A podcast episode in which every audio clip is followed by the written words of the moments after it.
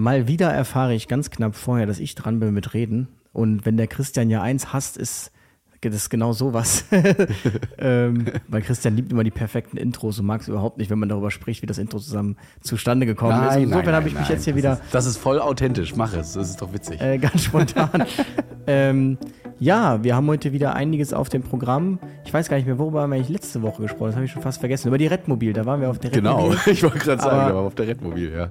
Was mir dann klar geworden ist, ich war quasi gefühlt nur 1,5 Wochen vorher auf der Rettungsdienstkonferenz, aber dadurch, dass jetzt in so kurzer zeitlicher Abfolge so viele Dinge passieren, rückt das super schnell im Kopf nach ganz weit hinten. Das ist wirklich sehr interessant, weil wir sind jetzt gedanklich auch schon wieder bei der 112 Rescue, wo wir ja als Markenbotschafter teilnehmen werden, kann man ja mittlerweile sagen. Mhm. Und wir freuen uns natürlich, da hoffentlich euch in Dortmund persönlich sehen zu dürfen, wenn die 112 Rescue das erste Mal stattfindet. Also ich kann nur jedem raten, kommt vorbei, weil ihr seht nicht nur uns, sondern ihr könnt sagen, ihr wart das allererste Mal dabei. Ja, in 10 Jahren könnt ihr sagen, also ich war ja das erste Mal dabei, da kann ich euch sagen. Als quasi 112 Rescue Veteran, ja, genau. Hast du noch gesehen, wie wir uns da abgeschuftet haben für euch, mit euch und so weiter. Also ihr seht uns da auf jeden Fall. Wir freuen uns für alle und mit auf alle, die mit dabei sein möchten und dürfen. Ja, deswegen kommt auf jeden Fall vorbei. Jetzt noch Tickets holen. Ich glaube, die gibt es online sogar bei denen, ne? Kann man da holen. Und dann sehen wir uns spätestens auf der 112 Rescue. Wir haben ganz viel zu erzählen. Deswegen ist auch unser Kopf eigentlich voll. Also ich musste auch einen Ticken, muss ich aber zugeben, muss ich auch überlegen, was war nochmal in der letzten Folge? Ach ja, Rettmobil. Gut. Alles Weitere nach dem Intro. Quality sleep is essential. That's why the Sleep Number Smart Bed is designed for your ever-evolving sleep needs. Need a bed that's firmer or softer on either side? Helps you sleep at a comfortable temperature? Sleep Number Smart Beds let you individualize your comfort, so you sleep better together. J.D. Power ranks Sleep Number #1 in customer satisfaction with mattresses purchased in-store. And now, save 50% on the Sleep Number Limited Edition Smart Bed for a limited time. For J.D. Power 2023 award information, visit jdpower.com/awards. Only at a Sleep Number store or sleepnumber.com. Retterview. Gedanken, Wissen und Spaß aus dem Pflasterlaster. Mit 5 Sprechwunsch und Samy Splint. Ich hatte heute Tagdienst und ich hatte einen Einsatz. Einen? Um 10 Uhr. Nein. Ja. Mhm. Das ist cool. Also ich hatte jetzt, ich komme aus der Nacht und hatte 3. Ja, aber ja. Geht ja auch. Ja. Zu Herrentag hatte ich auch die Nacht. Ich dachte, es wird schlimmer. Wir hatten 2 illegale große Rave-Partys, die man in der ganzen Stadt gehört hat. Das war wirklich laut und wir dachten so, ey, wir brauchen uns gar nicht schlafen legen. Ich hatte so mit dem Boris und Boris war motiviert, ich war motiviert. Es kam aber anders. Also das erste war wieder so Psych-KG und kein NEF frei. Vor allen Dingen kein NEF mit irgendeinem Beamten, der mal ein Psych-KG durchführen kann. War also ganz schön und kompliziert. Dann ACS, dann hatten wir noch eine ordentliche allergische Reaktion, ja, die wirklich so mit allergischem Schock schon einherging. Und das letzte war noch irgendwas Spannendes. Also ihr habt euch auf eine aufregende Nacht gefreut und am Ende wurde es dann halt so eine Nacht, wie auch eine Mittwochnacht hätte sein können. Ja, richtig. Ja, das ist immer doof, ne? Doch, also was Drogen waren dabei, auch von dieser Rave-Party. Da war einer so und der guckte auch und guckte überall hin mit riesen Augen. Alles war weg quasi an Iris. Das hat man nicht mehr gesehen. Und der war richtig gut, ja. Der Alpha Kevin, wie ihn Boris nannte. Ja, weil er auch so hieß. Und das war schon spannend auf jeden Fall, aber Herrentag sonst, wir hätten mehr erwartet, die Polizei hatte auf jeden Fall mehr zu tun. Eine ganze Hundertschaft hat Rostock unterstützt, dementsprechend gab es da doch schon einiges zu tun. Wir sind auf jeden Fall immer irgendwo vorbeigefahren, wo gerade was abging mit der Polizei, während wir halt so internistische Sachen gemacht haben oder halt auch mal ein Psych-KG. Ja. Das ist dann so eher was für die Innenstadtwache, ne? Die kriegt dann immer die Action mit. Wir sind ja quasi Innenstadtwache. Wir sind ja quasi die Mitte. Ja gut, in Rostock ist die Aufteilung ein bisschen komisch, ja, das stimmt. Aber trotzdem sind da ja ein paar RTWs zwischen euch und der Innenstadt, ne? Das stimmt. Na, einer nur und dann kommen wir schon. Also, aber ist egal. Zwei, drei. Egal. Aber wir sind auf jeden Fall mit beteiligt im Stadthafen und da passieren nämlich so die meisten Sachen normalerweise. Ja, ich erinnere mich. Ich war ja auch mal da habe ich das ja gesehen. Da geht ja echt immer die Post ab bei euch. Ist auf jeden Fall Hier immer. Ist jetzt irgendwie Radrennen rund um Köln, Weinfest, alles gleichzeitig. Und ich glaube, dass deshalb so viel Sonderbedarf im Dienst ist, dass wir deshalb da außen, da hinten deshalb nur einen Einsatz abbekommen haben, was jetzt nicht schlimm ist. Auch das, muss man sagen, war jetzt ein Einsatz, wo man sagen hätte können, okay, muss man dafür jetzt mit dem Rettungswagen rufen. Ich habe mich dann wirklich auch lange mit meinem Kollegen unterhalten, der Notstand ist selber. Aber da werden wir gleich noch intensiv drüber sprechen, über das Berufsbild und die Reise im Rettungsdienst, wo die hingeht. Was ich sehr beeindruckend fand, ich habe es aus der Ferne beobachtet, Christian hat... Lobbyismus betrieben, und zwar... nennt man das so? Wasserwacht-Lobbyismus. Ich nenne das einfach wirklich beeinflusst, also influenced jetzt mal. Er hat gesinfluenced. Ich habe gesinfluenced, genau, nein. Ja, es ist vielleicht euch noch nicht entgangen, oder ist es euch entgangen, dass unsere Wasserrettung boykottiert hat. Die haben gesagt, wir gehen nicht mehr auf den Turm, weil die Unterkünfte für unsere externen Kräfte, und davon haben wir ganz schön viel aus München, Berlin, Sachsen und so weiter, haben wir lauter Rettungsschwimmerinnen hier oben, und die wurden immer in Container untergebracht und in 1-2 Finnhütten vielleicht, ja, das war es auch. Und diese Container waren mittlerweile nicht mehr im Brandschutz geeignet, die Dinger waren immer feucht, nicht gut beheizt, das heißt, man ist nass reingegangen, in einem nassen Bett teilweise auch, und stand halt dann auch teilweise erkältet wieder auf und ist zum Dienst gegangen. Wenn du auf Toilette musstest, hat es in Strömen geregnet und musstest halt da durch, ne? Oder du hast es halt angehalten bis zum nächsten Morgen. Und da haben die externen Kräfte gesagt, wir kommen nicht mehr. Freunde, macht eure Türme auf, aber nicht mit uns. Und das ging halt einfach nicht, sodass man die ersten 2 Badetage die Türme nicht besetzt hatte. Ne? Das wäre ein Super-GAU gewesen, denn es wird immer wärmer in Rostock, und dementsprechend ist natürlich die Gefahr da, dass hier Leute ertrinken, sich verletzen und vor allen Dingen auch der Rettungsdienst belastet wird, weil wir diese 500 Einsätze am größten Strand Mecklenburg-Vorpommerns dann eben hätten kompensieren müssen, und das wollte man auch nicht. Also habe ich erstmal so ein Aufrufvideo gemacht und habe gesagt, hey Freunde, so geht's nicht. Ne? Und das kann man nicht dulden. Das sind die Probleme, und bin dann mal so meine Kontaktdaten durchgegangen oder auf dem Telefon und habe da gesehen, dass ich ja noch mit unserer Oberbürgermeisterin eine Telefonnummer ausgetauscht hatte. Und dann habe ich sie angeschrieben. Wir kennen uns ja auch schon etwas länger, und sie hat auch sofort eine Sprachnachricht geschickt, 5 Minuten Erklärung, gesagt, dass sie super, super sauer ist über diesen ganzen Umstand, sich darum auch kümmert, und hat mir auch nochmal erzählt, dass das Ganze schon seit über einem Jahr so geht. Also seit über einem Jahr ist es bekannt, dieses Problem. Und der Tourismusverband, ja, mit Herrn Fromm, so hieß er da, die haben einfach nichts gemacht. Ne? Es ist wohl seit 2-3 Jahren schon in Planung, da so ein Mehrzweckgebäude zu bauen, aber die Genehmigung gab es halt bisher immer nicht. Ne? Sodass man immer diese Variante Container geduldet hat, und jetzt hat man gesagt, nö, machen wir nicht mehr. So, jetzt ist es aber passiert. Einen Tag später hieß es plötzlich, okay, ihr bekommt 6 Finnhütten. Irgendwie hat die Stadt Finnhütten, die wohl total top ausgestattet sind, im Eigentum. Ich habe mir da mal angeschaut, was so eine Finnhütte ist. Also ja, schon ganz üppig, nett, ne? So mit Mehrzweckraum, mit Küche, mit Internet sogar, also allem drum und dran, und halt wirklich Trockenräume und alles, ne? Wo du mal auch dich erholen kannst nach so einem Dienst. Und die hat die Stadt halt quasi aus der Vermietung rausgenommen und gibt sie jetzt an die Wasserwacht weiter. Und da hat man dann eben dafür gesorgt, dass das auch weiterhin so bleibt. Und neben diesen Finnhütten hat man jetzt das Baugrundstück freigegeben für den Bau eines Mehrzweckgebäudes mit 18 Schlafzimmern, wo 2 Betten drin sind, mit Aufenthaltsraum, mit Seminarraum und allem drum und dran. Sieht echt fesch aus, und ja, ich glaube, wir haben da genügend Druck gemacht, und es ist auch schön, dass auf jeden Fall die OB da auch hinter uns stand und gesagt hat, okay, jetzt machen wir was. Ne? Aber auch krass, dass einem das dann hier erst so im Jahr 2023 einfällt. Man könnte ja mal vernünftige Unterkünfte bauen. Wie ehrenamtlich. Also das sind immer diese saisonalen Themen, wo der Mensch nicht damit rechnet. Es ist ja bald Sommer. Nächstes Jahr überhaupt noch Leute an den Strand gehen, man weiß es nicht. Und dennoch aktuell ist da, lass das mal verschieben. Das ist ganz schlimm. Was ich noch schlimmer finde, ist, es ist Ehrenamt. Das sind Leute, die kriegen hier echt kein Geld. Die kriegen eine Aufwandspauschale, das ist aber auch wirklich eher für Essen und Trinken, weil das müssen sie sich auch noch selbst besorgen, ist ja auch in Ordnung. Dafür gibt es ja diese Aufwandspauschale, und dafür ist es ja auch mitunter Ehrenamt, und aber die kommen da halt hochgefahren, ne? Die kommen extra aus München und schießen mich tot hochgefahren, verbringen da ihre Freizeit, retten Leben, machen Dienstsport nebenbei. Das finde ich immer noch so ein bisschen attraktiv an der Wasserwacht. Dienstsport ist ja bei der Feuerwehr auch so. Nur mit Volleyball spielen, mit Schwimmen gehen, mit, was haben wir denn hier alles? Wir haben auch so Jetskis und sowas alles. Ich weiß noch, doch Jetskis, ne? Diese Motorräder auf dem Wasser. Haben die ja hier auch, und das ist schon ganz cool eigentlich, da immer viele Leute zu treffen. Ich werde auf jeden Fall demnächst mal hochgehen. Mir das auch mal angucken jetzt, wenn sie alle ankommen. Und die Oberbürgermeisterin hat wohl auch schon reingeguckt auf einem Turm in ihrem, an ihrem freien Tag, und hat sich erkundigt, ob es wirklich alles gut ist oder ob man noch irgendwas machen kann. Also alles richtig gemacht. Ich dachte zuerst, ich kriege wieder Stress dafür, dass ich hier schon wieder alle anpieke, aber man muss sich halt auch einfach die Hände dreckig machen. Das ist so. Bekommt die DRK-Wasserwacht denn Geld dafür, dass sie diese Türme besetzen? Das ist eine gute Frage, ich denke schon, dass es da so einhergeht. Aber also ich frage mich nur, warum muss die Stadt denn dann dafür sorgen, dass die DRK-Wasserwacht Unterkünfte kriegt und nicht das DRK selbst? Ich glaube, weil das ein einvernehmliches Ding ist. Also erstens, weil das DRK bauen möchte. Ein einvernehmliches Ding? Nein, das DRK möchte ja bauen. Das möchte ja dieses Mehrzweckgebäude schon die ganze Zeit bauen. Ne? Also die nehmen auch Geld in die Hand und sagen, Freunde, hier, wir wollen bauen.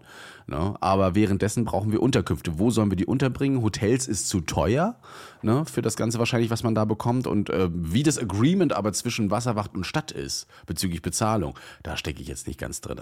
Also ich hätte jetzt gedacht, dass sowas ausgeschrieben wird und man sich dann entsprechend drauf bewerben kann. Kann ich mir auch vorstellen. Ich weiß auch, die DLRG ist hier bei uns auch in der Nähe, hat auch 1-2 Türme.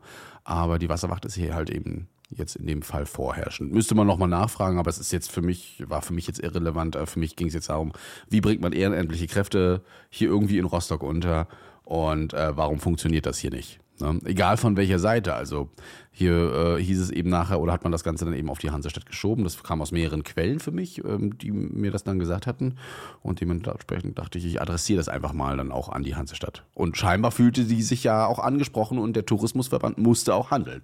Ja.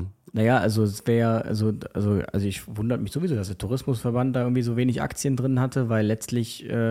Wenn die möchten, dass Menschen da hinkommen, dann sollen die ja auch sicher baden. Also so viel Verantwortung soll man ja wohl übernehmen. Mhm. Und wenn sich das rumspricht, dass man da an einem Strand badet, wo es keine Überwachung gibt, also das ist jetzt aus touristischer Sicht ja nicht sehr attraktiv. Ne? Hat es auch schon, denn zwei Mütter haben mir geschrieben und gesagt, hey Samy, also das ist das erste Mal, dass wir das hören und unsere Kinder dürfen so lange jetzt nicht nach Warnemünde, und die wollten irgendwie da hinreisen, die Kids, also Kids heißt 13, 14 Jahre alt, zusammen mit, ich glaube, dem großen Bruder und die haben gesagt, nee, machen wir nicht. Ne? Also wenn da keine Absicherung ist, wir haben schon gehört, wir haben ja bei uns die eine Mole und da herrschen, wenn so ein Schiff einfährt, immer Riesenströmungen. Haben wir auch schon Tote gehabt, leider, ertrunkene Kinder, ertrunkene Väter, die Kinder rausziehen wollten, leider. Und das ist auf jeden Fall super gefährlich, da ist die Wasserwacht immer hinterher, dass die Leute da nicht baden gehen. Ne? Aber auch hier das Klettern auf Buhnen, das sind diese Holzpfähle, die so in den Boden gerammt sind, damit die Wellen so ein bisschen brechen. Total glitschig, die klettern immer wieder rauf. Ja? Drohten auch schon einige zu ertrinken, haben sich auch schon schwerst verletzt damit und da ist halt die Wasserwacht eben auch immer da, um zu gucken. Und wenn wir als Rettungsdienst kommen, sind die echt eine klasse Unterstützung. Ne? Du hast ja auch Notfallsanitäter teils dabei oder Rettungssanitäter eben. Ne? Da hängt dann schon eine Infusion, da ist auch schon für Schatten gesorgt. Die helfen beim Tragen, also alles das, was ein Rettungsdienst in so einem Stapfsand dann braucht mit seiner PSA, ist eigentlich auch da. Also die machen echt einen geilen Job da mittlerweile. Pro Jahr stirbt aber, glaube ich, auch einer an dem Strand. Ne? Ja, immer. Da muss man sich ja mal überlegen, das wäre quasi einer, der 8 Minuten warten muss, bis der RTW da ist, weil keine Wasserwacht ist. Also schon. Es gab auch Jahre, wo mehrere gestorben sind, ne? Oder zumindest ertrunken sind, ja, und aber auch gerettet wurden, gab es auch. Also es ist nicht nur, dass sie alle tot sind, sondern dass eben auch viele gerettet wurden. Aber weil man halt schnell gehandelt hat, rausgezogen hat. Die haben auch so eine Helikopterdrohne, wo sie dann was abwerfen, damit derjenige sich erstmal festhalten kann. Ist ja auch gefährlich für die Rettungsschwimmerin. Ja, steile These von meiner Seite, aber ich habe den Eindruck, die DRK-Wasserwacht, die ist sehr gut ausgestattet, allgemein. Also ich habe auf der Rettmobil habe ich irgendwie den Leiter der Beschaffung für Bayern getroffen, super netter Kerl, und auch da hatte ich den Eindruck, der Wasserwacht, der mangelt's eigentlich ausrüstungstechnisch an nichts. Steile These. Jetzt melden sich wahrscheinlich ganz so viele Wasserwachten. Gewesen. Ich war ja früher im Jugendratkreuz und da war es auch immer so, die Wasserwacht bekommt immer so viel und so weiter und guck mal, wie die ausgestattet sind, total cool. Ja, ist aber so. Aber die kämpfen auch tatsächlich gerade mit Nachwuchs. Ne? Nach Corona sagten, ist das so eingebrochen mit Kids und auch Erwachsenen, die Rettungsschwimmer werden möchten. Und dabei ist es eigentlich echt cool dann. Die gehen auch grillen, die schlafen auch mal auf dem Turm, gibt es wohl irgendwie einen Übernachtungstag. Also die machen schon ganz schön viel und ist auch durchaus berechtigt. Du brauchst ja auch das Material einfach da, ne? So 2 Quads für den Strand macht schon Laune, ne? Aber brauchst du halt auch, um diesen riesen, ich glaube 5 Kilometer Strand ist das, um das alles abzudecken. Mhm. Dementsprechend. Aber ja, was soll man sagen? Also wer nochmal quasi die Sinnhaftigkeit oder die Möglichkeiten von Influencern in Frage stellt, dem sei dann auf Christian verwiesen. Na komm, du machst ja auch ganz schön viel, ne? Also ich glaube, im Alleingang quasi dafür gesorgt hat, dass jetzt endlich der Warnemünder Strand abgesichert ist. Fand ich gut. Notruf Frankfurt hat ein bisschen auch mitgenommen, der hat das auch nochmal geteilt. Ja, ich gesehen. Ne, der Chris und so weiter. Aber das ist ja eigentlich das, was wir beide ja, egal wo, schon die ganze Zeit machen. Sowohl mit dem Podcast, du bist ja viel in Politik unterwegs, ne? Quatsch mit Krankenkassen, das ist ja alles Influencing. Also, mit Krankenkassen habe ich bis auf Hi, bist du nicht der? Ja, bin ich noch nicht gequatscht. Ach so, das war's. Ich dachte, da kamen schon mal mehr raus jetzt mit bei. Ne? Aber das ist ja auf jeden Fall auch eben super wichtig und ich bin auch da gespannt, was da noch so passieren wird. Du redest ja nachher auch nochmal darüber, was du so erlebt hast, denn du warst jetzt so mal direkt in der Politik drin und hast dir das Ganze mal angehört, aber da kommen wir gleich zu. Ganz viele Notizen, die ich hier sehe heute auf dem Pamphlet. Ja, worüber wir aber auf jeden Fall noch sprechen müssen. Ich weiß nicht, ob du das mitbekommen hast, aber es gab in NRW einen Zwischenfall, und zwar in Ratingen im Rahmen eines Routineeinsatzes. Bei einer gemeldeten hilflosen Person hinter Tür, klassischer Einsatz, bei dem Feuerwehr und Rettungsdienst anrücken und eben auch Polizei.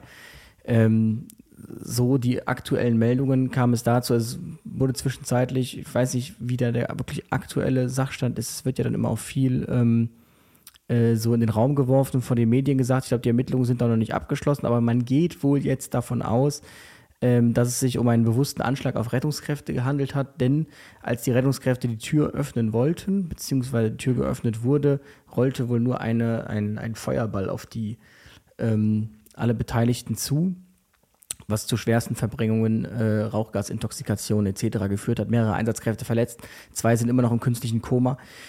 Und in diesem Sinne natürlich, ich kann es nur sagen, niemand muss diesen Job mit seiner Gesundheit bezahlen müssen und sowas muss man nicht in Kauf nehmen, wenn man im Rettungsdienst fährt oder wenn man bei der Feuerwehr ist. Also das geht halt gar nicht und insofern natürlich schreckliche Ereignisse, tiefste Anteilnahme. Man denkt oder man überlegt sich jetzt natürlich, okay, also es ist übrigens, das war relativ interessant, im Nachgang hat das SEK ja diese Wohnung gestürmt, aber wer bei einem SEK-Einsatz mal dabei gewesen ist, das ist immer, das SEK kommt und dann dauert's.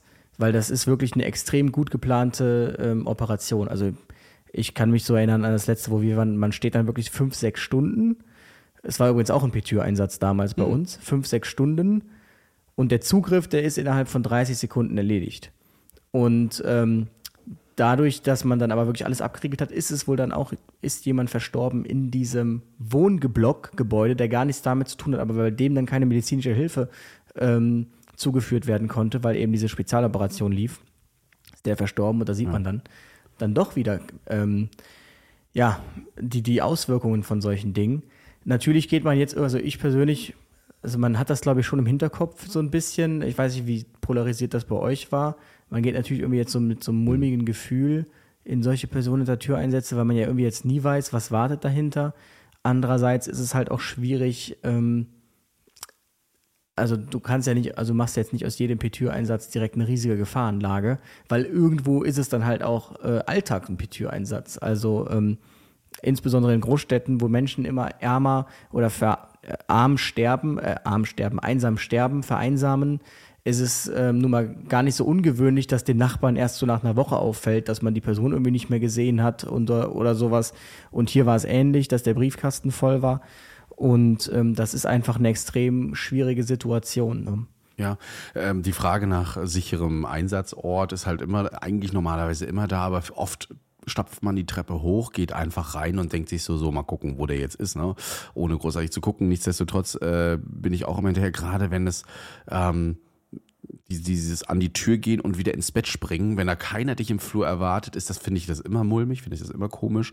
Ruf dann auch gerne mal in die Wohnung rein, bis jemand schreit ja hier und sowas und dann geht man trotzdem erstmal mit einer ordentlichen Portion Vorsicht eben rein, guckt sich das Ganze an. Gerade wenn es heißt KV, ja, also Körperverletzung, Misshandlung, irgendwas in die Richtung, wenn du auch in gewisse Viertel gehst, wo du weißt, okay, da sind Drogen am Alltag, da gibt's mehr Gewalttaten, da guckst du dann schon mal links, rechts, auch abends vor allen Dingen in den dunklen Gassen, wenn du da als RTW stehst. Ich mache immer die Arbeitsbeleuchtung an drumherum, ne? Das ist schon mal das eine Wichtige, aber halt auch, dass man mit der Taschenlampe mal rumleuchtet. Einfach, weil es so ist. Es ist nicht nur seit Ratingen so, aber seit Ratingen sage ich halt auch so, boah, Alter, ne? So eine Überwältigung von Einsatzkräften, von Leuten, die dir normalerweise helfen. Ja, finde ich absolut widerwärtig und finde es auch widerwärtig, wenn Leute schreiben, ja, ist halt deren Job gewesen, haben sich ausgesucht, gab es in einigen Kommentaren, die ich irgendwo gelesen habe, kann ich nicht verstehen. Nee. Aber daran siehst du halt deshalb, und deshalb finde ich das immer so schwierig. Auf der einen Seite wird natürlich darüber berichtet, auf der anderen Seite sehe ich das ähnlich kritisch wie bei Selbstmordversuchen, Triggerwarnung. Aber auch hier gibt es ja den sogenannten Werther-Effekt, dass es, nachdem über so etwas berichtet wird, zu einer Zunahme genau solcher Szenarien kommt. Und deshalb finde ich das immer schwierig, weil der eine oder andere, der vielleicht auch in dieser Szene unterwegs ist, sich jetzt dachte, boah, eigentlich voll die coole Idee. Und das war zum Beispiel nach Berlin, nach diesen Silvestergeschichten, sind die ja noch 1-2 Tage danach in genau ähnliche Einsatzszenarien teilweise gerufen worden. Da wurden mir dann so Sachen geschickt. Und das hat immer so einen Nachahmereffekt. Das finde ich halt schwierig. Die Frage ist, wie reagiert man darauf? Ich habe den Eindruck, es wird langsam, und damit gehen wir auch in Richtung Professionalisierung dieses Berufsbildes, so Zeit, dass man eben aufhört, so, ja gut, wenn Polizei ist, dann ist immer alles hochseriös, und auch wenn die nur sagen wollten, dass dir hinten der Blinker kaputt ist, du wirst trotzdem einmal komplett mit Personalausweis und einmal durchgegeben und ist der zur Fahndung ausgeschrieben, ist da irgendwas bekannt? Nee, okay. Und Rettungsdienst ist halt immer so, ja, ist halt Rettungsdienst, ne? Ja, ist kein Problem. Also das habe ich heute Morgen gemerkt. Ich bin in eine Obdachlosenunterkunft für Frauen gefahren, und dort hat eine ältere Dame, 73 Jahre alt, über Schmerzen geklagt eigentlich, aber eigentlich wollte sie einfach nicht gehen. Ne? Die Dame von der Security hat uns gerufen, weil sie eben Rheumaschmerz angab, den sie aber schon kannte. Der eigentliche Grund, habe ich ja gerade gesagt, warum das so ist, hat auch eingenässt und so weiter. Und es gab so einen Punkt, erstmal Verständnis gezeigt, nur ein paar Werte genommen, sie gefragt, was los ist. Ne? Sie hat Schmerzen, okay, Rheuma kennen sie aber alles schon. Ne? Und man müsste doch jetzt, sie sagte, man müsste doch Mitleid jetzt mit ihr haben, sie sei ja eben ohne festen Wohnsitz. Ne? Also ich habe gesagt, ich habe absolutes Mitleid mit ihr. Also eine 73-jährige Dame, die auf der Straße leben muss, weil die Rente nicht ausreicht, das finde ich absolut traurig, und ich würde sie auch ungern rausschmeißen. Ich bin auch gar nicht zum Rausschmeißen da. Aber wir müssen jetzt hier und dann kam die Security-Dame rein. Ja, schmeißt sie jetzt endlich raus. Ich so, also so läuft's hier mal nicht, ne? Wir sind jetzt der Rettungsdienst, hier wird ein gesundheitliches Problem geschildert, ein gesundheitlicher Notfall angerufen. Das ist aber nicht, ne? Die Dame hat immer schon Schmerzen. Wir könnten jetzt auch einfach gehen und sie lassen. Dann rufe ich mir halt einen anderen Rettungswagen, der einfach mehr Mitleid hat. Ah. Okay, ja, so läuft das. Also dabei habe ich es dann professionell belassen, bin mit ihr raus, habe ihr kurz geklärt, dass wir das mit den Vorgesetzten klären, die ich dann auch gerne anrufe, das ist kein Problem. Aber wir werden jetzt uns darum kümmern, dass die Frau in eine andere Unterkunft kommt. Das mache ich einfach aus Nächstenliebe, nicht aus meiner Profession heraus.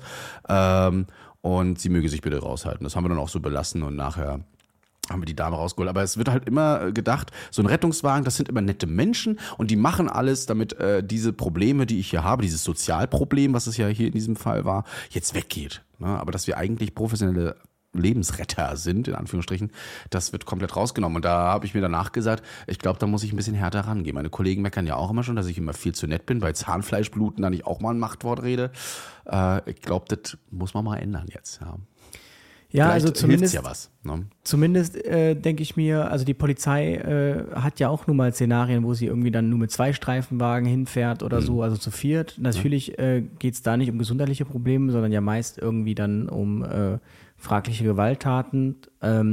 Trotzdem, finde ich, muss man sich schon überlegen jetzt, auch aufgrund dieser, weil es also gefühlt irgendwie es wird nicht mehr an Übergriffe auf Einsatzkräfte, aber es wird in der Intensität irgendwie stärker, finde ich. Und dass man da irgendeine Form von Frühwarnsystem entwickelt, wo man eben aus einem Notruf herauskristallisiert, was für ein Gefährdungspotenzial der Potenzial hat. Und zum Beispiel kann ein P-Tür-Einsatz jetzt automatisch, wo ich nicht weiß, ist jemand hinter der Tür oder keine Ahnung, finde ich, da müsste man zumindest mal eine komplette Abfrage durch die Polizei laufen, bevor man überhaupt in diese Wohnung geht. Ich weiß natürlich jetzt nicht, inwieweit die Polizei auch intern mit weiteren Behörden vernetzt ist. Also ob zum Beispiel Erkenntnisse des Verfassungsschutzes oder des BKAs auch dann der Polizeibehörde vor Ort bekannt sind. Das weiß ich nicht. Also es gab ja mal zum Beispiel dann den Fall mit Jan Böhmermann, der ja irgendwie in 16 Bundesländern was angezeigt hat und 16 verschiedene Möglichkeiten, was bei rausgekommen ist. Und ja, das stimmt. Das ist schwierig, aber ich denke, irgendeine Reaktion daraus muss man ziehen, und die kann halt nicht sein, war jetzt ein unglücklicher Ausnahmefall, hoffen wir, dass das nicht nochmal passiert. Also ich denke schon, das muss man zum Anlass nehmen, da entsprechende Frühwarnsysteme aufzubauen. Ein Problem ist, glaube ich, auch, dass wir ich finde, die Einsatzmeldung, die wir teilweise bekommen, liegt natürlich auch daran, dass man mit einem Notruf wenig Zeit hat, ist aber einfach dieses Stichwort. Du kriegst nur ein Stichwort, fährst dahin und sollst du dir ein eigenes Bild machen, auch unvoreingenommen, aber das Stichwort macht es ja meistens schon, dass man dann eine Voreingenommenheit eben reingeht. Aber dass man, in Amerika, aber manche Polizisten bekommen den Notruf raufgespielt auf ihren Laptop, können sich das noch mit anhören. Finde ich gar nicht so schlecht, um sich gewisse Sachen einfach nochmal anzuhören. Weil es wird auch oft behauptet, das habe ich gar nicht gesagt im Notruf, aber sie haben doch gesagt Luftnot und hier steht jetzt, dass sie sagen jetzt, sie haben Knieschmerz. Ne? Dass man da auch mal wirklich Aufklärungsarbeit leisten könnte. Einmal das, dass man sagt, also Leute, der Notruf anlügen, das geht nicht, das ist ein Missbrauch. Andererseits eben, dass man vorher schon mal sich nochmal einen Gedanken machen kann, okay, der Kollege hat das abgefragt, sie klingt sehr aufgeregt, sie klingt nicht so aufgeregt, sie klingt sehr ruhig dafür, dass ihr Mann gerade stirbt, komisch. Ne? Also so eine Sachen könnte man da vielleicht auch mit raushören. 1, 2 Details. Ist ganz interessant, da könnte man ja meinen, dass einem da KI helfen könnte, aber auch genau darum ging es auf der Grünen Rettungsdienstkonferenz, denn die Möglichkeiten gibt es, ja. Aber davon ist man noch ganz weit entfernt. Also wir sehen, da gibt es viele Parallelen. Das wird sehr witzig, weil wir beide werden bald auf eine andere Plattform umsteigen, die unser Gesagtes, was wir hier im Podcast machen, automatisch transkribiert. Und zwar sehr, sehr gut. Ne? Also selbst dein Kölsch-Aachenerisch? Nein. Wusste ich gar nicht. Ja, welche Plattform ist das? Adobe Firefly heißt das Ganze. Ah, Adobe Podcast. Also ich kenne mich nicht aus. Von Adobe. Und da kannst du mittlerweile aus dem Text heraus so die Ams schneiden oder sagen, mach mal alle Ams weg. Ja, und das macht er dann so gut, dass es so klingt, als ob du den Satz komplett gerade ausgeredet hast. Wir werden das natürlich probieren und aber die KI nur so weit transkribieren lassen. Ansonsten bleibt jedes Wort hier drin und auch jedes M von Louis und mir. Aber das ist spannend, aber das funktioniert doch schon. Deswegen frage ich mich gerade, warum ist man noch so weit entfernt davon? Ist man nicht, aber halt in Deutschland. Warum? So. Darauf kommen wir gleich zu sprechen. Da bin ich echt gespannt, ja. Ja, also ich erinnere mich aber auch schon an Einsätze irgendwie, das ist zum Beispiel so eine Geschichte, Suizidandrohung, du fährst allein hin, gar keine Polizei und dann siehst du nur irgendwie ein Messer neben dem Mann liegen und machst das dann so geschickt, dass du dann zwischen dem Typen und dem Mann dem Messer stehst und dann den runterredest und dir das Messer einkassierst und das war dann ein originales Beispiel, fährst den halt ins Krankenhaus freiwillig und zufällig steht da ein Streifenwagen, weil die gerade jemanden am Bewachen waren. Und dann fragst du hier, was soll ich mit dem Messer machen? Und die, wo hast denn das her? Das ist überhaupt nicht erlaubt. Und ja, das ist dann wieder so typisch, wenn der Rettungsdienst kommt, so, weil wir halt auch null geschult sind auf solche Geschichten. Ja. Das muss man dann auch sagen. Ne? Hatten wir auch schon einen Zustand nach KV und dann sagst du, okay, ist die an der Stelle sicher? Ja, ist sicher. Gehst rein zum Patienten, gehst nur in diese offene Küche, hebst so aus dem Waschbecken einfach so eine Pistole raus. Freunde, wollen wir das noch irgendwie asservieren oder soll ich das hier einfach liegen?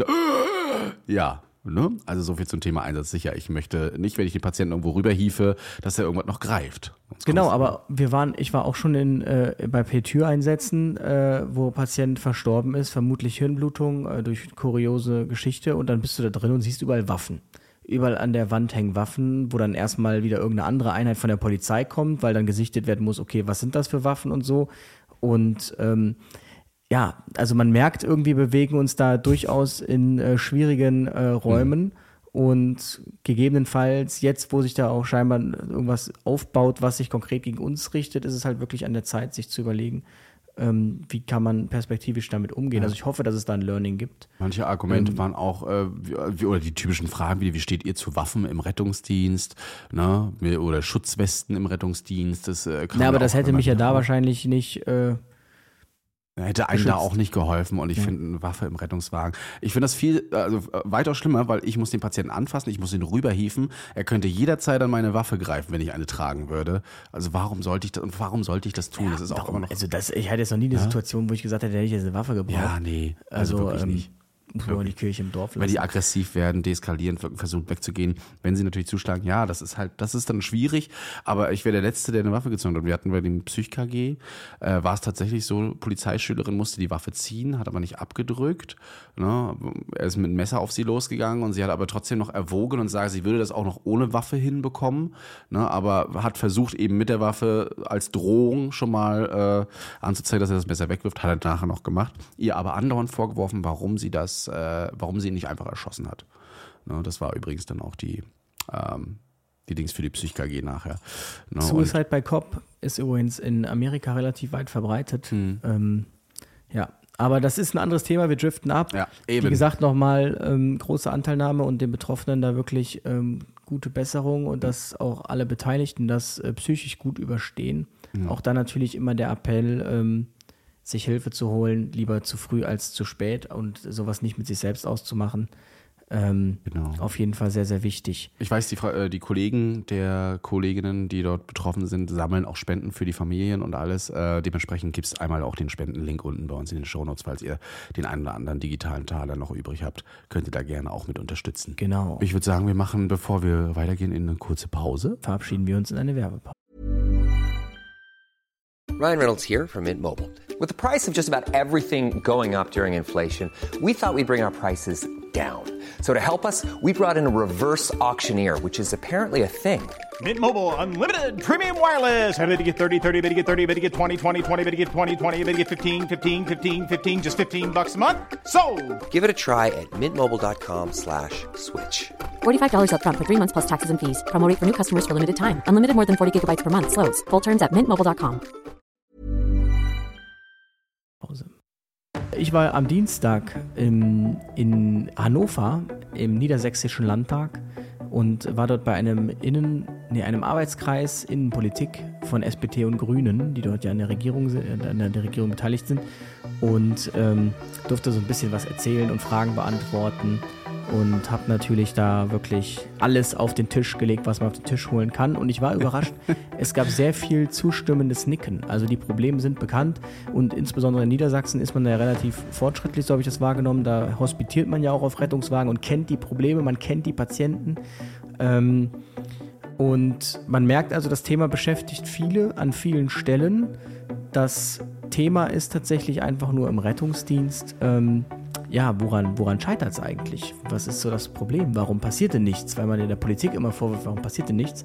Und auf der Grünen Rettungsdienstkonferenz, die das erste Mal stattgefunden hat in diesem Jahr, wo ich dankbarerweise eingeladen war, übrigens durch Janosch Dahm, wie ich dann in einem kurzen Gespräch erfahren habe, wurde genau das thematisiert. Da haben verschiedene Experten, unabhängige Experten gesprochen.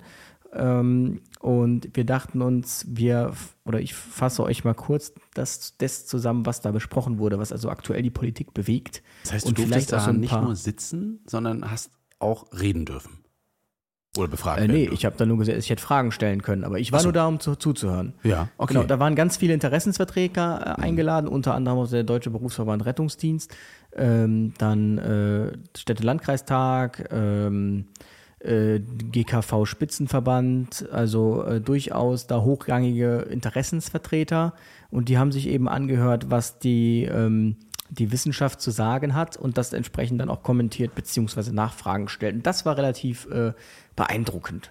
Ja, das glaube ich. Wenn du alle Möglichen drin hast und du darfst dann selbst auch noch Fragen stellen, da wird wahrscheinlich der ein oder andere Kritikpunkt auch in einer Frage mal formuliert worden sein von dir. Ja, auf jeden Fall. Worauf hat man sich denn so, ich sage jetzt mal, geeinigt? Also was war denn so der Grundtenor in den Fragen oder in den wissenschaftlichen Aussagen? Geeinigt hat man sich jetzt noch nicht auf irgendwas Großes, weil es wurden ja erstmal vorgestellt. Also das Ganze hat begonnen mit einer Einführung. Und im Prinzip auch der großen Frage, warum passiert denn so lange nichts? Und dann kam im Prinzip auch schon direkt die Antwort, weil der Bund eigentlich gar nicht zuständig ist. Und das klingt jetzt relativ easy, aber selbst wenn man etwas tun möchte, es ist schwierig, weil das Rettungsdienst ist Ländersache. Da kommen wir gleich noch zu, weil auch darum ging es, wie kann man denn eine Zuständigkeit des Bundes vielleicht initiieren oder irgendwo ableiten aus einem Gesetzestext. Aber primär ist der Bund erstmal gar nicht zuständig. Deshalb ist die Frage, okay, warum soll der Bund sich dann damit beschäftigen? Und das Ganze startete dann mit einem Vortrag von Herrn Professor Dr. Thomas Kraft von der Uni Maastricht. Haben wir darüber gesprochen, über seine Studie Partikularismus und Systemdenken. Und der hat im Prinzip einmal aufgezeigt, den ganzen Ist-Stand aufgezeigt. Was ist gerade in Deutschland Phase? Wie viele hunderte Leitstellen wir haben? Was für ein heterogenes System wir haben? Und er hat entsprechend auch Lösungsansätze vorgegeben. Und er sagt halt ganz klar, wir brauchen einen einheitlichen bundesweiten Standard. Das ist auf jeden Fall wünschenswert. Und der Rettungsdienst wurde in Deutschland nie systematisch entwickelt, sondern der ist gewachsen, primär vorangetrieben durch die Hilfsorganisationen. Und damit ist der Rettungsdienst auch noch gar nicht so alt. Also aus den 70er, 80er Jahren kommt ja der Rettungsdienst. Das bedeutet, so alt ist er noch gar nicht. Aber wie gesagt, das fand ich relativ gut, was er gesagt hatte. Der wurde nicht systematisch entwickelt. Der hat sich entwickelt, der wurde vorangetrieben, aber hat sich nicht in eine, wurde nicht gesteuert. Und das war, ist ja auch das, was ich immer meine mit Controlling. Wir brauchen ein Controlling. Wo wollen wir denn hin? Das passiert nicht und ist auch nie passiert. Und er sagte halt auch ganz klar, dass traditionelle Aspekte einen sehr hohen Stellenwert haben. Insbesondere dieses, das sagte er überall, wo er war, warum das so ist, ja, haben wir schon immer so gemacht, hat der O-Ton so gesagt. Und das merkt man zum Beispiel, wenn irgendwie, keine Ahnung, ja, aber diese Rettungswache müssen wir haben, weil das DRK ist schon immer hier und das sind dann diese klassischen, haben wir schon immer so gemacht, Geschichten. Und die Leitstelle ist, wurde früher immer relativ belächelt. Also die einzige Aufgabe der Leitstelle wäre es quasi ja nur Notruf annehmen, schicken. Mittlerweile sagt man ganz klar, nein, die Leitstelle ist die zentrale Steuerungseinheit in so einem System oder muss die zentrale Steuerungseinheit sein. Und das, das impliziert einen gängigen Datenaustausch mit 116, 117. Und dieses Wort ist relativ gut, gängiger Datenaustausch. Das heißt nicht, ich leite sie mal weiter. Das ist kein gängiger Datenaustausch, sondern wirklich ein, ich schiebe den Patienten rüber, dann ist der 116, 117. Ich sehe, was macht die 116, 117 mit diesem Patienten. Ich weiß also, was passiert. Mhm. Und das hat er als ganz wichtig hervorgehoben. Ich glaube, es ist manchen Retter auch noch nicht so bewusst, dass die Leitstelle also das Zentrum von allem ist. Die sind halt nicht nur die Befehlshaber und schickt immer hin. Ne? Die sagen einfach auch mal, wo es lang geht. Vor allem möchten sie auch gerne mal eine Rückmeldung haben über einige Sachen, was ja auch wichtig ist. Wobei aus meiner Sicht aktuell die Regularien, wie lange man brauchen darf, um Notruf anzunehmen, eher doch in diese Richtung gehen. Die hat Leitstelle gar keine andere Chance eigentlich, außer... Also für eine zentrale Steuerungseinheit ist sie aus meiner Sicht einfach zeitlich zu sehr eingeschränkt in dem, was sie tun darf. Aber auch dafür gibt es eine Lösung. Aber jetzt erzähl, was du sagen wolltest. Achso, nee, ich wollte nur sagen, das muss man dann wahrscheinlich ändern beziehungsweise erweitern. Ja, das Interessante ist ja, da wurden viele Dinge aufgezeigt. Ich konnte nur nicken. Und das Lustige ist, es wurden auch direkt Real-Life-Best-Practice-Beispiele gegeben. Das bedeutet, man kann nicht mal sagen, naja, das ist Utopie und blo und blo. Nein, das ist überall gang und gäbe. Und das ist tatsächlich im späteren Verlauf noch sehr interessant. Und sagte eben auch, wir brauchen strukturierte, standardisierte Abfrageprotokolle. Aber in Deutschland sind wir noch gar nicht so weit, dass wir überall strukturierte und standardisierte Protokolle nutzen. Und solange wir vor dieser Entscheidung stehen, brauchen wir gar nicht darüber sprechen, dass wir KI im Notruf einsetzen, um Notrufe besser zu priorisieren. Womit man direkt beim nächsten Punkt ist, es gibt in Deutschland keine Datenlage. Also überhaupt gar nichts. Und er hat mal das absolute Extrembeispiel vorgestellt, Großbritannien. Dort gibt es quasi, da wird just in time getrackt, was für Einsätze gibt es, zum Beispiel Atemwegserkrankung ist ein sehr häufiger Einsatz oder keine Ahnung, was noch für Einsatzstichworte da halt so kursieren. Und darüber kann man halt den Gesundheitszustand des Landes ableiten. Das bedeutet, in Großbritannien gibt es ein laufendes Lagebild, für jeden zugänglich, über den Gesundheitszustand des Landes, abgeleitet von den Notfalleinsätzen. Hat er gezeigt. Super interessant. Gibt es in Deutschland nicht. Kannst knicken. Also geh doch mal hin und insbesondere jetzt nach der Corona-Pandemie immer noch nicht. Wenn du jetzt wissen möchtest, wie viele Atemwegserkrankungen sind wir heute in Deutschland gefahren, dann müsstest du erstmal sehr viel telefonieren, hättest vielleicht in 3 Monaten die Antwort, mit viel Glück. Und in Großbritannien. Vielleicht in Hanau oder Gelnhausen. In Gelnhausen wüsstest du sofort? Halt, ja, genau. Aber halt nicht deutschlandweit. Richtig. Ja. Ja, und das kann einem mitunter zum Verhängnis werden. Und er sagte eben, wir brauchen auch einheitliche Planungskriterien, die sich aber an Tracer-Diagnosen orientieren. Das bedeutet, dass wir auch wirklich das am schnellsten behandeln, was am gefährlichsten für den Patienten ist. Das haben wir ja zum Beispiel in Großbritannien oder auch in den Niederlanden. Und relativ lustig war, das sind ja alles Sachen, wo man sagt, ja, perfekt, endlich sagt's mal einer. Und dann kam eine Nachfrage, und zwar vom Deutschen Landkreistag, vor einem Vertreter des Deutschen Landkreistages. Und er fing schon an mit, also ich bin Herr sowieso und ich bin hier vom Deutschen Landkreistag, ich vertrete den und das ist ja nun mal nicht unwichtig, denn wir haben schließlich 95% der Fläche verantworten wir den Rettungsdienst, wir Landkreise, und dann wusstest du auch schon, wohin es geht, nämlich, und das ist so lustig, also Wir brauchen eine Lösung, die Brand- und Katastrophenschutz mitdenkt. Also man hat einen Rettungsdiensttag. Man hat Feuerwehrtage, man hat Tage, an denen sich der VfD irgendwas trifft, der Deutsche Feuerwehrverband, das Deutsche Institut für Feuerwehr, wo die sich nur über Feuerwehr unterhalten können. Und dann hast du einen Rettungsdiensttag und das Erste, was ist eigentlich mit dem Brand- und Katastrophenschutz? Und dann sagt er, ja, was Sie da vorhaben, bundeseinheitlicher Standard, der Ruf ist immer schnell, aber ich sag Ihnen, wie es ist, bis man das alles umgesetzt hat, das dauert so lange, seien wir doch lieber froh, dass wir bestimmte Systeme schon haben und generische Änderungen dauern zu lang und wir machen vieles kaputt, insbesondere im Brand- und Katastrophenschutz, also deshalb lassen wir alles so, wie es ist. Das war im Prinzip so der O-Ton und jeder soll im Prinzip weiterhin so das für sich rumfuhrwerken.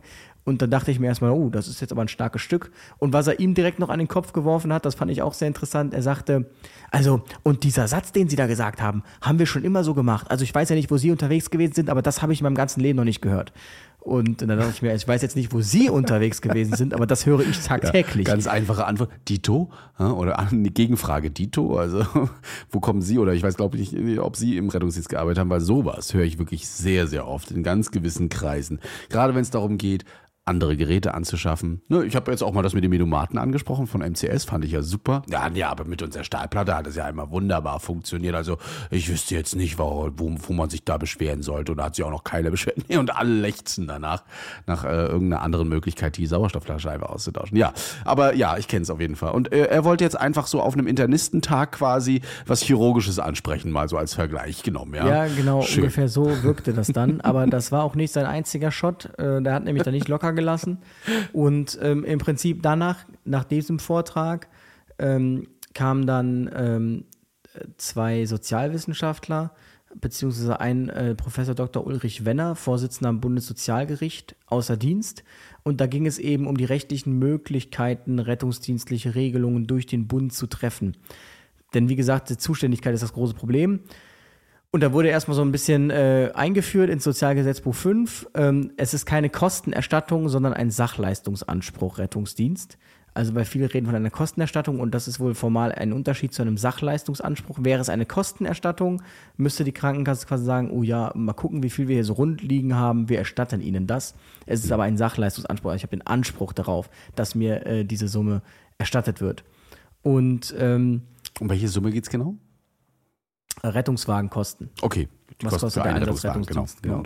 Und er sagte, die Kostenträger haben keinen Einfluss, da hat er recht, auf Höhe und was sie, also Höhe des Betrages, ein bisschen in den Verhandlungen, aber vor allem nicht darauf, was sie dafür bekommen, was sie da bezahlen. Also, und das fand ich, das wurde mehrfach jetzt auch da hervorgehoben.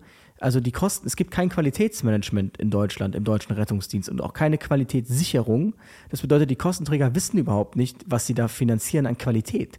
Und da muss man ja jetzt sagen, in Aachen finanzierst du ja einen RTW mit, besseres Beispiel, mein Kinzig-Kreis, da finanzierst du ja einen qualitativ extrem hochwertigen Rettungsdienst mit der Infrastruktur, mit den Möglichkeiten, die sie haben. Du musst in meinem Kinzig-Kreis, wenn ein RTW da ist, musst du nicht auf ein NEF warten, um 1 von 3 Opiaten zu bekommen. In anderen Kreisen ist das so, da kostet der RTW aber gegebenenfalls genauso viel oder ist teurer. Und da kann man ja schon von einem qualitativen Unterschied sprechen. Das wissen die Krankenkassen überhaupt nicht, die Kostenträger, die haben null Einfluss darauf. Und deshalb sagt er auch ganz klar, die Qualitätssicherung im Rettungsdienst ist zwingend notwendig, aber nicht vorhanden. Und der Bund hat für den Rettungsdienst grundsätzlich keine Kompetenz zur Sicherstellung. Das ist auch ganz wichtig. Also der Sicherstellungsauftrag Rettungsdienst, der ist nicht durch den Bund. Das ist, liegt nicht beim Bund, das liegt bei den Ländern. Ja. Er kann aber allenfalls den Anspruch auf rettungsdienstliche Leistungen regeln. Beziehungsweise es gibt ja auch die Berufsregelungskompetenz. Auch die liegt ja beim Bund, siehe Notfallsanitäter. Aber der ganze Rest ist Ländersache. Und das ist relativ tricky. Also es ist wirklich so, und das sagt auch später jemand anders, die Krankenkassen können schon Einfluss auf die Qualität nehmen, somit mittelbar, aber du kannst nicht sagen, wie der Rettungsdienst zu funktionieren hat. Das funktioniert nicht, weil das liegt bei den Ländern und nicht beim Bund. Das wäre ja quasi wie die Katze im Sack kaufen. Ja? Also ich bezahle für irgendwas, weiß aber nicht so richtig, ob das jetzt da gut ist und da schlecht, sondern ich bezahle es einfach und dann gucken wir mal. Ne? Genau, also ist es aber. Genau, und irgendwann sagt man dann, also wir müssen hier einen einheitlichen Standard einführen, weil die Kunden möchten jetzt mal so langsam wissen, was sie da eigentlich gekauft haben. Ja, und beziehungsweise man könnte sogar weitergehen und sagen, okay, die Kassen haben eigentlich so die größte Möglichkeit oder der Bund, wenn er sagt, okay, die Kassen müssen wissen, was sie bezahlen und dann werden entsprechend wird ein Anspruch erhoben, eine Liste, die aber nicht gesetzlich definiert werden darf, aus der eben hervorgeht, was der Rettungsdienst alles leisten muss und haben muss. Und damit verbessert man dann eben den Rettungsdienst zum Beispiel. Jetzt gibt es ja einige, die sagen, aber wir leben doch QM auf unserer Wache. Wir müssen doch QM machen. Ja, darum geht es jetzt nicht so richtig. Nee. Also schon zum Teil. Ne? Ich weiß, es gibt einen Prozess bei uns für Einsätze und der heißt Einsatzmeldung, Meldung an die Leitstelle, dass der Einsatz losgeht, Einsatz abarbeiten, Transport und so weiter. Das ist die Qualitätsmanagementsicherung bei uns beispielsweise. Mehr gibt es da nicht. Da wird nicht gesagt, bitte nochmal das Monitoring machen und so weiter. Dafür gibt es dann vielleicht die SAAs, aber auch die müssen ja erstmal überall durchgesetzt werden. Einheitlich. Ja. Und es ist eben so, die Krankenkassen haben regulatorischen Einfluss auf die Sicherung der Ansprüche der Versicherten. Und deshalb haben die auch tatsächlich hier den größten Hebel. Und er sagte, da gab es dann wohl schon so einen Versuch, insbesondere auch jetzt beim Krankenhausgesetz, dass man sagt, na gut, der Bund bekommt die Zuständigkeit, dafür muss der Bundesrat zustimmen als Kompromiss. Und dann sagte er ganz klar, in Gefahr und großer Not bringt der Mittelweg den Tod. Entweder der Bund hat eine Kompetenz, dann braucht man auch keinen Bundesrat, oder aber er hat sie nicht. Und deshalb sagt er, diese Qualitätsindikatoren für den Rettungsdienst, die muss man über den gemeinsamen Bundesausschuss laufen lassen. Und daran schloss sich dann an Professor Dr. Andreas Pritz von der Hochschule Mannheim, der auch sehr konkret gesprochen hat und das fand ich wirklich sehr gut, was er erzählt hat. Er sagt, es gibt einen Beschluss des Verwaltungsgerichts Mannheim, der sagt, Drehleitereinsatz muss mitfinanziert werden bei Patientenrettung. Und der NDRF-Einsatz wird auch nur mitfinanziert, weil ohne den Notarzt der Patient nicht transportiert werden könnte. Also Rettungsdienst ist eine Transportdienstleistung und alles, was zum Transport gehört, ist finanzierbar über diesen Einsatz. So, deshalb wird die Drehleiter, ist ja für den Transport des Patienten da, deshalb wird die mitfinanziert. Ohne den Notarzt kann der Patient nicht transportiert werden. Und er sagt auch im gleichen Satz, also Sie sehen, wie veraltet diese Denke ist. Und er sagt ganz klar auch, für ihn ist Rettungsdienst keine Gefahrenabwehr, sondern ist eine Schutzpflicht des Staates. Und auch er sagt ganz klar, wo ist der Rettungsdienst Gefahrenabwehr? Er erkennt nicht, dass Rettungsdienst, also vielleicht in 5% ist er Gefahrenabwehr. Und da stimme ich ihm jetzt 100% zu. Wo wären wir Gefahrenab, wenn wir im ganz normalen Einsatzgeschehen sind, wenn wir beim akuten Coronarsyndrom sind? Also wir wären vielleicht die Gefahr des Todes ab, aber nicht im klassischen Sinne. Aber das war's genau. Ja. Genau, also nicht, wie wir das in Feuerwehr definieren würden. Also er entfernt sich auch stark von der Feuerwehr an der Stelle. Und er sagt halt auch direkt, der Bund kann die Leistungsansprüche regeln. Und er sagt, es gibt im Krankenhaus zum Beispiel gibt's ein Entlassmanagement, warum gibt es dann nicht auch ein Notfallmanagement? Und er sagt, er möchte eben, oder er sieht das auch so, dass die Leistungen der notfallmedizinischen Versorgung definiert werden müssen, genauso wie sozialmedizinische und psychosoziale Leistungen. Das sagt er, wäre wichtig. Warum? Kommt später noch. Und er sagt eben auch, dass es eine Ausnahme geben muss vom Arztvorbehalt und dass der Anspruch bestehen muss, dass man von einem Notfallsanitäter versorgt wird. Das wollte er auch ganz klar, hat er als Vorschlag so eingebracht. Und er sagt aber auch, die Versicherten zahlen Leistungen des Rettungsdienstes, wir beide übrigens auch. Was beim Patienten ankommt, ist aber die völlige Blackbox. Und das stimmt einfach. Das ist einfach zu 100% richtig. Und er sagt deshalb, sein Vorschlag, gezahlt wird lege artis Versorgung, sprich das, was der Stand der Wissenschaft ist. Und das ist ja dieses schöne Beispiel, wenn der Stand der Wissenschaft ist, dass wir, keine Ahnung, nach einem Einsatz nach SAA XY akute Atemnot abarbeiten und da ziert man sich aber an irgendeinem Dorf, die entsprechenden Medikamente vorzuhalten, weil das wäre dann Arztvorbehalt, dann könnte man eben ganz klar sagen, dann zahlen wir das Ganze nicht, auch wenn das nicht passieren würde, seitens der Kostenträger, wir zahlen es nicht, weil die Qualität nicht gesichert ist an der Stelle oder es nicht unseren Qualitätsansprüchen genügt. Finde ich aber einen sehr interessanten Hebel und er sagt eben auch, die Planungsregion, das liegt bei den Ländern, zum Beispiel Leitstellen und Einwohnerzahl, darauf kannst du keinen Einfluss nehmen. Also du kannst jetzt nicht sagen, Leitstellen mit 100.000 Einwohnern müssen weg, man muss mindestens 1 Million haben, liegt komplett bei den Ländern, da kriegt man keinen Einfluss drauf. Und dann hat sich natürlich wieder der Landkreistag gemeldet, und sagte, wie kommen Sie eigentlich dazu, dass die Krankenkassen nicht wüssten, welche Qualität erbracht wird?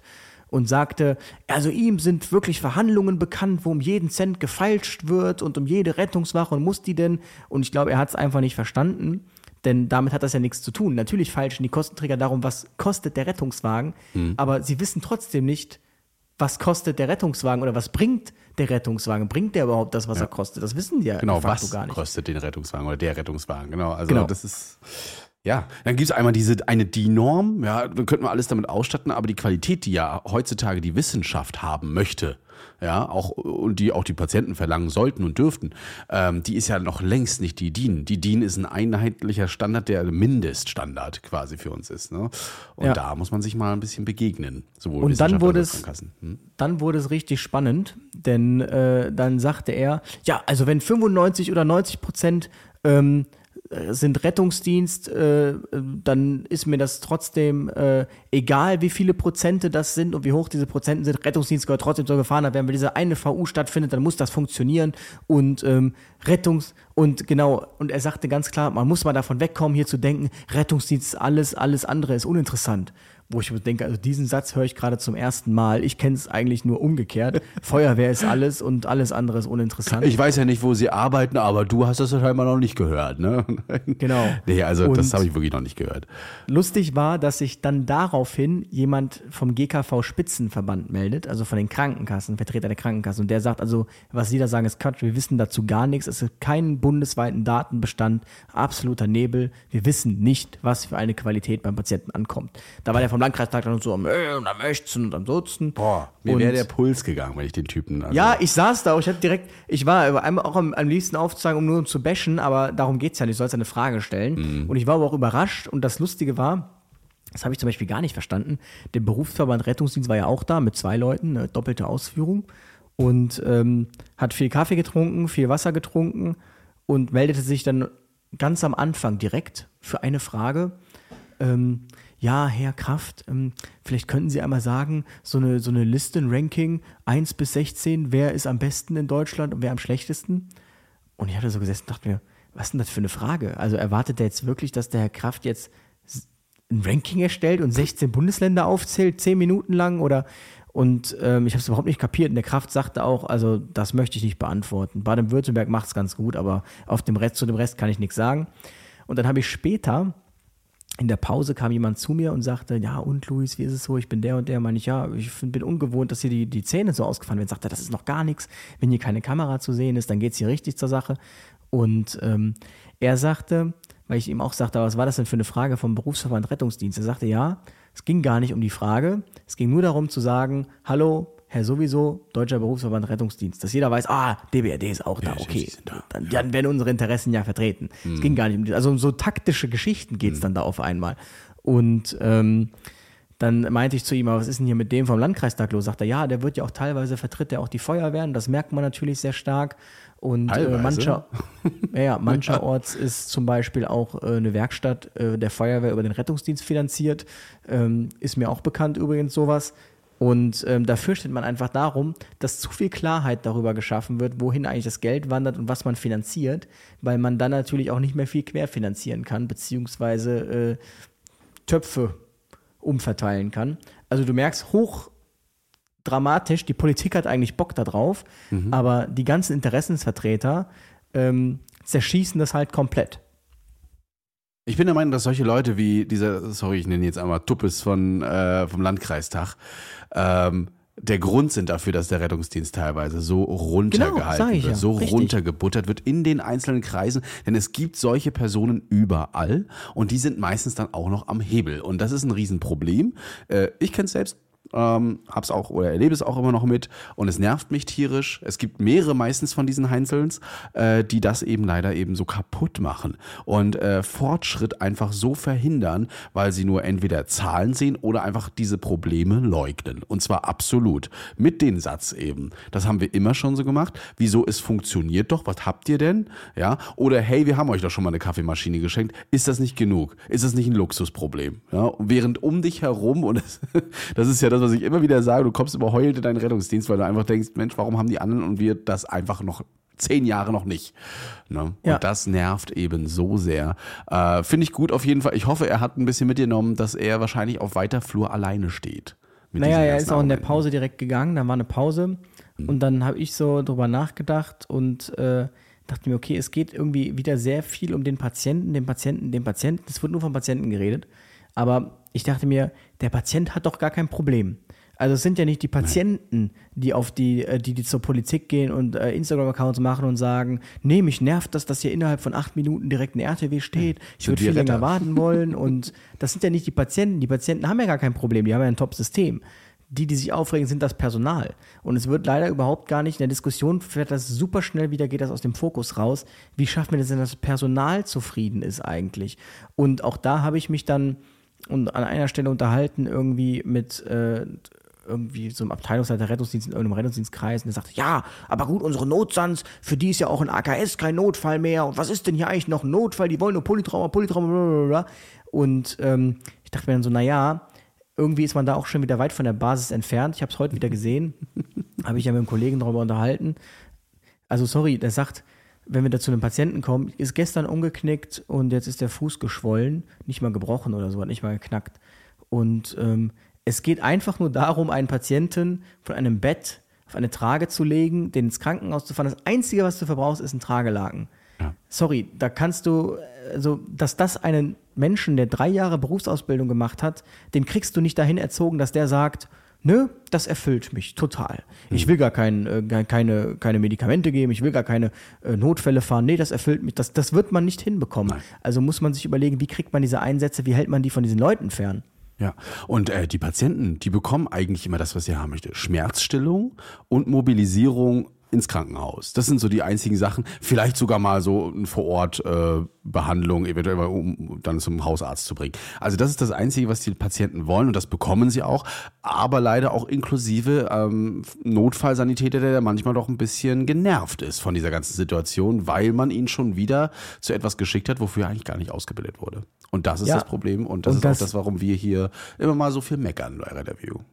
Da bleibe ich auch nicht müde, das zu sagen. Das ist nämlich aktuell, geht so ein Trend dahin zu sagen, der Notsan, der muss jetzt alles können. Auf einmal muss er alles können. Und ich glaube auch, da schießt man sich dann mit dem gemeinen Notfallsanitäter, was ich übrigens krass finde, dass man diesen Begriff geschützt hat, was aus meiner Sicht wieder typisch Hiok ist. Da geht es dann wieder um eine völlig andere Geschichte und gar nicht mehr um das Ding selber. Ja. Aber anderes Thema, womit man sich dann da gegebenenfalls ein Eigentor schießt, weil man ihn zur eierlegenden Wollmilchsau hinkriegen möchte, den Notfallsanitäter. Und ich glaube nicht, dass das langfristig auf Zufriedenheit stößt, zumindest nicht bei den jungen Kollegen. Ich kann es mir nicht vorstellen. Dann war jedenfalls Pause war vorbei. Und dann fand ich relativ interessant, ich werde jetzt nicht über jeden Vortrag sprechen, aber dann hat die Abteilungsleiterin der KV Berlin gesprochen über das gemeinsame Notfallleitsystem. In Berlin ist es tatsächlich so, es gibt 138 Stichworte, die dazu führen, dass ein Patient durch die 112 an die 116, 117 abgegeben wird. Die triagieren mittels SMED, und das passiert da tatsächlich auch in wirklich in gängigem Datenaustausch. Das bedeutet, die Berliner Feuerwehr legt diesen Einsatz ab, und die sehen auch, wurde entgegengenommen, also 2 Haken quasi, wurde gesehen, wurde entgegengenommen, wurde disponiert durch die 116, 117. Und da ist man relativ fortschrittlich. Man hat irgendwie 40.000 Patienten bekommen von der Berliner Feuerwehr und irgendwie 16.000 abgegeben. Natürlich schiebt man sich das so ein bisschen hin und her da, aber viel krasser fand ich als das dann den Vortrag von Christoph Czwoika aus Niederösterreich, ehemaliger Geschäftsführer von Notruf Niederösterreich. Und der hat im Prinzip allen Deutschen mal erzählt, wie es geht. Weil, wenn du jetzt und da hier kommen anfängst, wir die Österreicher. Ja, also Niederösterreich mag zwar nicht digitalisiert sind sie, aber mag zwar, was Freigaben anbelangt, nicht vorne mitspielen in Österreich, aber was den ganzen Rest anbelangt, wirklich das beste System.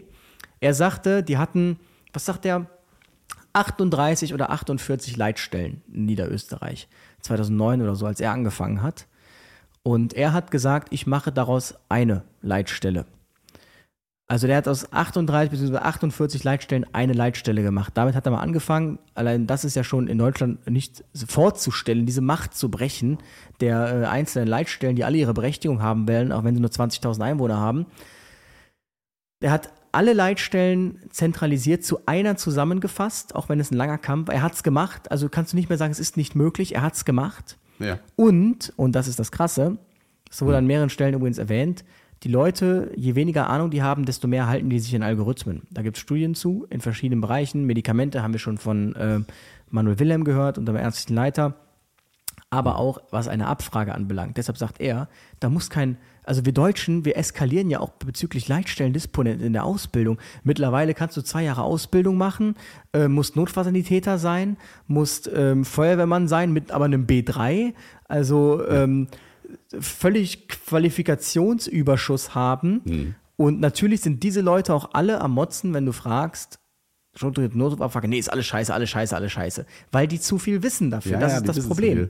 Wiederum in Kiel, Rettungssanitäter nur, ne? Truppmann-Ausbildung, glaube ich. Und auch das halt, ist schon zu viel. Ja, und ich weiß, aber da ist der Standard jetzt mal wieder recht low, was das angeht, genau. Was du gerade genannt hast. Aber das, trotzdem, wir neigen ja dazu, alles zu einer Wissenschaft zu erklären hier und das wollen sich sicherlich auch viele nicht nehmen lassen. Aber Niederösterreich zeigt halt einfach, wie es geht. Eine Leitstelle. Und da sitzen halt Leute, die keinen RS haben, keine Notfallsanitäter sind und die arbeiten einfach nur diesen Algorithmus ab.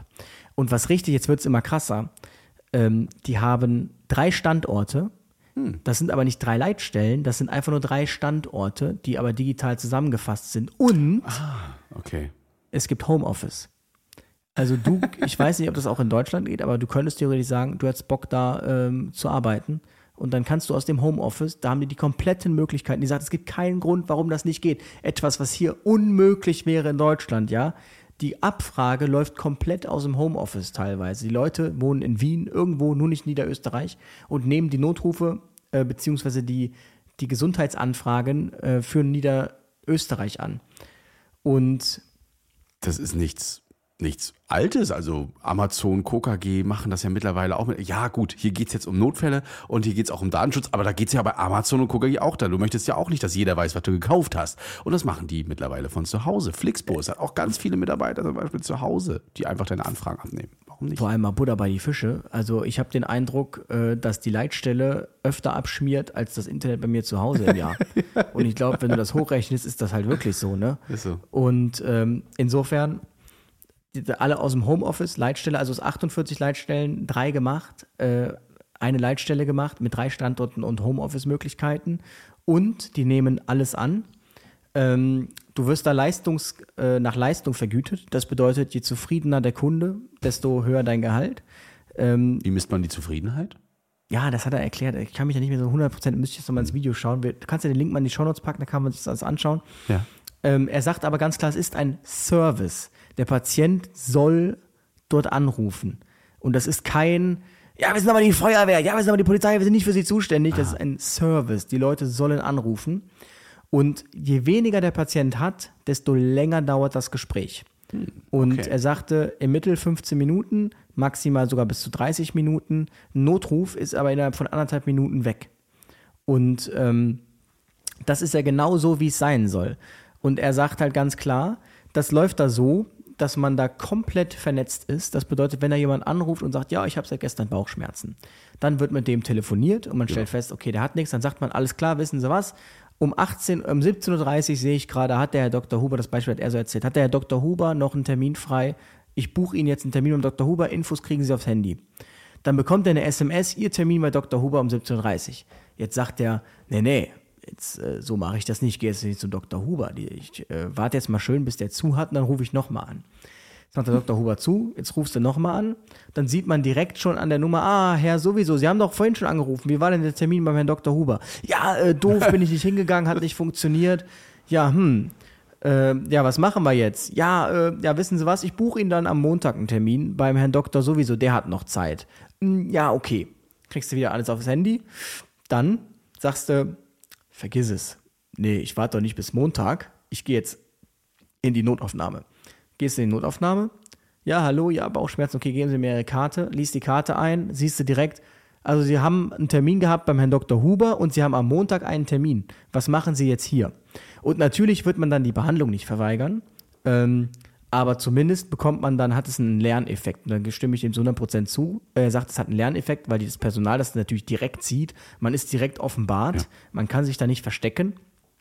Und das ist das ideale System. Ja. Also was will man mehr?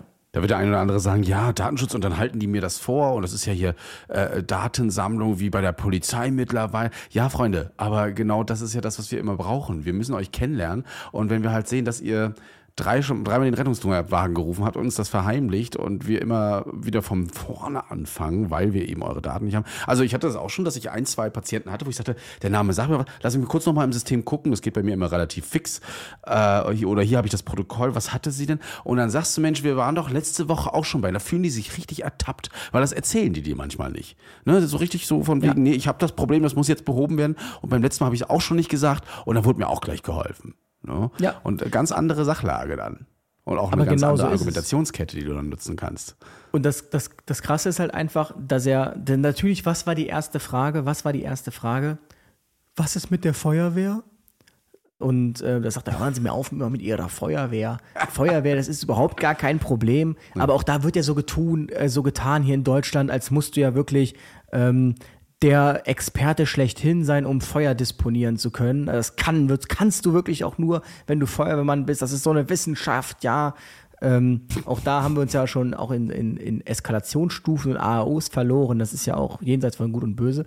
Aber auch das ist kein Problem, das darüber abzubilden. Und am Ende des Tages, das hatte ich ja auch in meinem Buch gesagt, am Ende des Tages bekommt die Feuerwehr die Info, die diese Gesundheitsleitstelle aus dem Notruf herausbekommen hat. Und dann können die sich immer noch überlegen, was sie da hinschicken wollen. Aber ich glaube nicht, dass, wenn du mal so Notrufe durchgehst, dass das wirklich große, dass der eine sagt, nee, hätten wir diese Info gehabt, dann hätten wir da nicht ein Feuer 2Y draus gemacht mit Menschenleben in Gefahr. Ja. Nee, glaube ich nicht.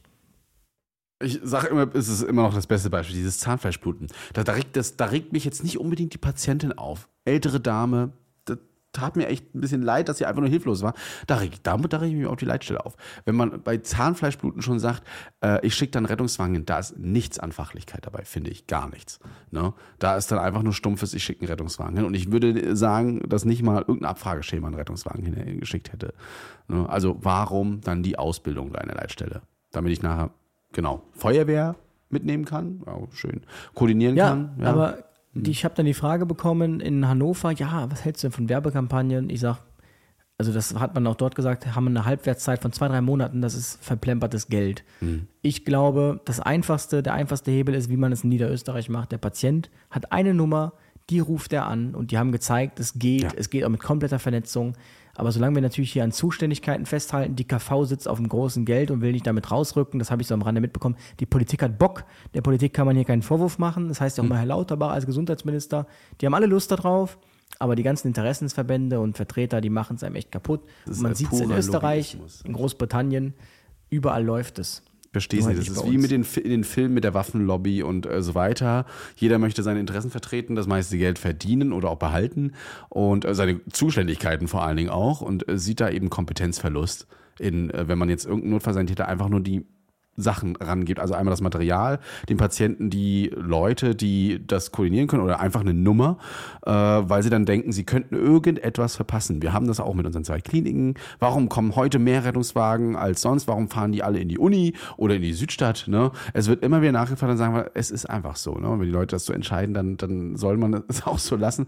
Warum sollten sie nicht einfach einen Notruf haben, der sie auch ein bisschen berät oder eine Nummer? Wir nennen es jetzt mal nicht Notruf. Ja, aber allein du weißt, du rufst jetzt eine Nummer an und da hilft man dir dann wirklich, da sitzt du nicht 3 Stunden in der Warteschleife. Richtig. Und übers Homeoffice findest du ja auch viel mehr Leute, die das machen. Also ganz ehrlich, da hätte ich auch noch Bock, dass 20%, würde ich das vielleicht auch noch machen. Ja, warum auch nicht, ne? Aber Beratung sollte da ab der Notruf losgehen und nicht erst, wenn der Rettungswagen da ist. Und das wird da leider heutzutage überall gelebt. Oder auch wenn der 116, 117 kommt. Die muss eigentlich auch nicht überall nach Hause. Da kann man vieles auch am Telefon regeln und sagen, Mensch, gehen Sie noch in die Apotheke, der kann Sie auch gut beraten und kann Ihnen auch mal was geben dafür und so weiter. Ne? Ist alles möglich. Aber die Leute wollen halt irgendwo Beratung haben. Und dementsprechend wird der Notruf für viele eine Beratungshotline bleiben und für uns halt immer nur der Notruf. Und ja, wir werden uns dann wiedersehen in eurer Wohnung. Leider. Ja. Zur Beratung. Schade. Und selbst das dürfen wir ja nicht mal. Ne? Nee. Ich darf Ihnen leider jetzt nicht sagen, was für ein Hausmedikament Sie nehmen dürfen, auch wenn ich es weiß. Ja, aber nicht mal das dürfen wir. Es ist immer wieder zum Lachen eigentlich. Ne? Ich habe Ihnen was auf den Zettel geschrieben, das haben Sie aber nicht von mir. Das haben Sie irgendwo im Internet gefunden. Ja. Da haben Sie gegoogelt, was man da machen könnte. Genau, du darfst ja auch nicht also allein schon dieser Wirrwarr an Krankentransportunternehmen in Großstädten. So. Also wir hatten heute wieder einen Patienten, du weißt ja gar nicht, vor lauter Nummern, weißt du gar nicht, wen sollst du überhaupt anrufen. Ist doch klar, dass du dann im Zweifel einfach die 112 rufst, dir denkst, okay, die helfen dir. Ja, und die können halt nur schicken. Es ist halt irgendwie, ich mache denen ja auch keinen Vorwurf, aber so wie es gerade ist, so funktioniert es einfach nicht mehr. Das sehen ja hoffentlich alle ein. Aber gut zu wissen auf jeden Fall, dass die Politik da auch hinterher ist und scheinbar sich auch immer mehr lichtet, was der Rettungsdienst eigentlich für ein Wirrwarr aus Regeln ist und vor allen Dingen auch aus technischen Ständen, ne? Die wirklich, wirklich sehr vereinzelt katastrophal sind und bei anderen super, super ausgebildet. Und da jetzt einen Mittelweg zu finden, wäre echt klasse. Vor allem ein einheitlicher Standard. Dass man auch mal sagen kann, ja, warum willst du das haben? Weil es hier so steht und weil es verlangt wird. Fertig, bums aus. So. Und wir sehen, wie gesagt, Best Practice, Good Practice Beispiele gibt es genug. Also es gibt eigentlich keinen Grund in Deutschland, weil, wie gesagt, man hat auch schon in Niederösterreich aus 40 Leitstellen eine gemacht. Also was ist überhaupt noch die Argumentation? Nein. Eben. Wir haben ja jetzt auch ganz viele gebracht. Ne? Irgendeiner schrieb uns, auch der Christopher schrieb uns hier auch per E-Mail, dass er gesagt hat, er hat unsere Folge gehört, auch mit London, und dass sie zum Beispiel ein Peer-Feedback-System bei sich haben und das da auch mit integrieren sollen. Die sagen, ist top, machen so viele mit. Ja? Dementsprechend, er sagt, er würde uns auch mal gerne mehr erzählen, aber es ist schön, dass man sowas in Deutschland auch schon irgendwo in irgendeinem Rettungsdienst hat. Warum nicht überall? Ja. Warum ist offen, dass das mal irgendwie auf den Standard kommt? Vielleicht, hoffentlich erleben wir beide das noch irgendwie. Hoffentlich. Ja, hoffentlich. Klingt schon mittlerweile so ein bisschen alt. Ja. Ansonsten freuen wir uns natürlich wie immer über euer Feedback per Mail. Markiert uns gerne, teilt den Podcast gerne aus der App heraus. Da freuen wir uns sehr drüber. Der Algorithmus sich übrigens auch. Und dann hören wir uns wahrscheinlich schon nächste Woche. Genau. Bis denn. Passt auf euch auf. Tschüss. Retterview. Gedanken, Wissen und Spaß aus dem Pflasterlaster. Mit 5 Sprechwunsch und Samy Splint.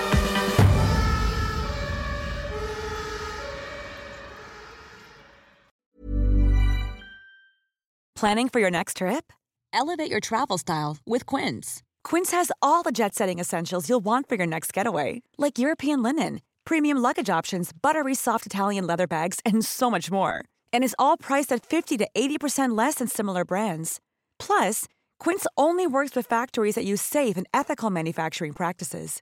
Pack your bags with high-quality essentials you'll be wearing for vacations to come with Quince. Go to quince.com/pack for free shipping and 365-day returns.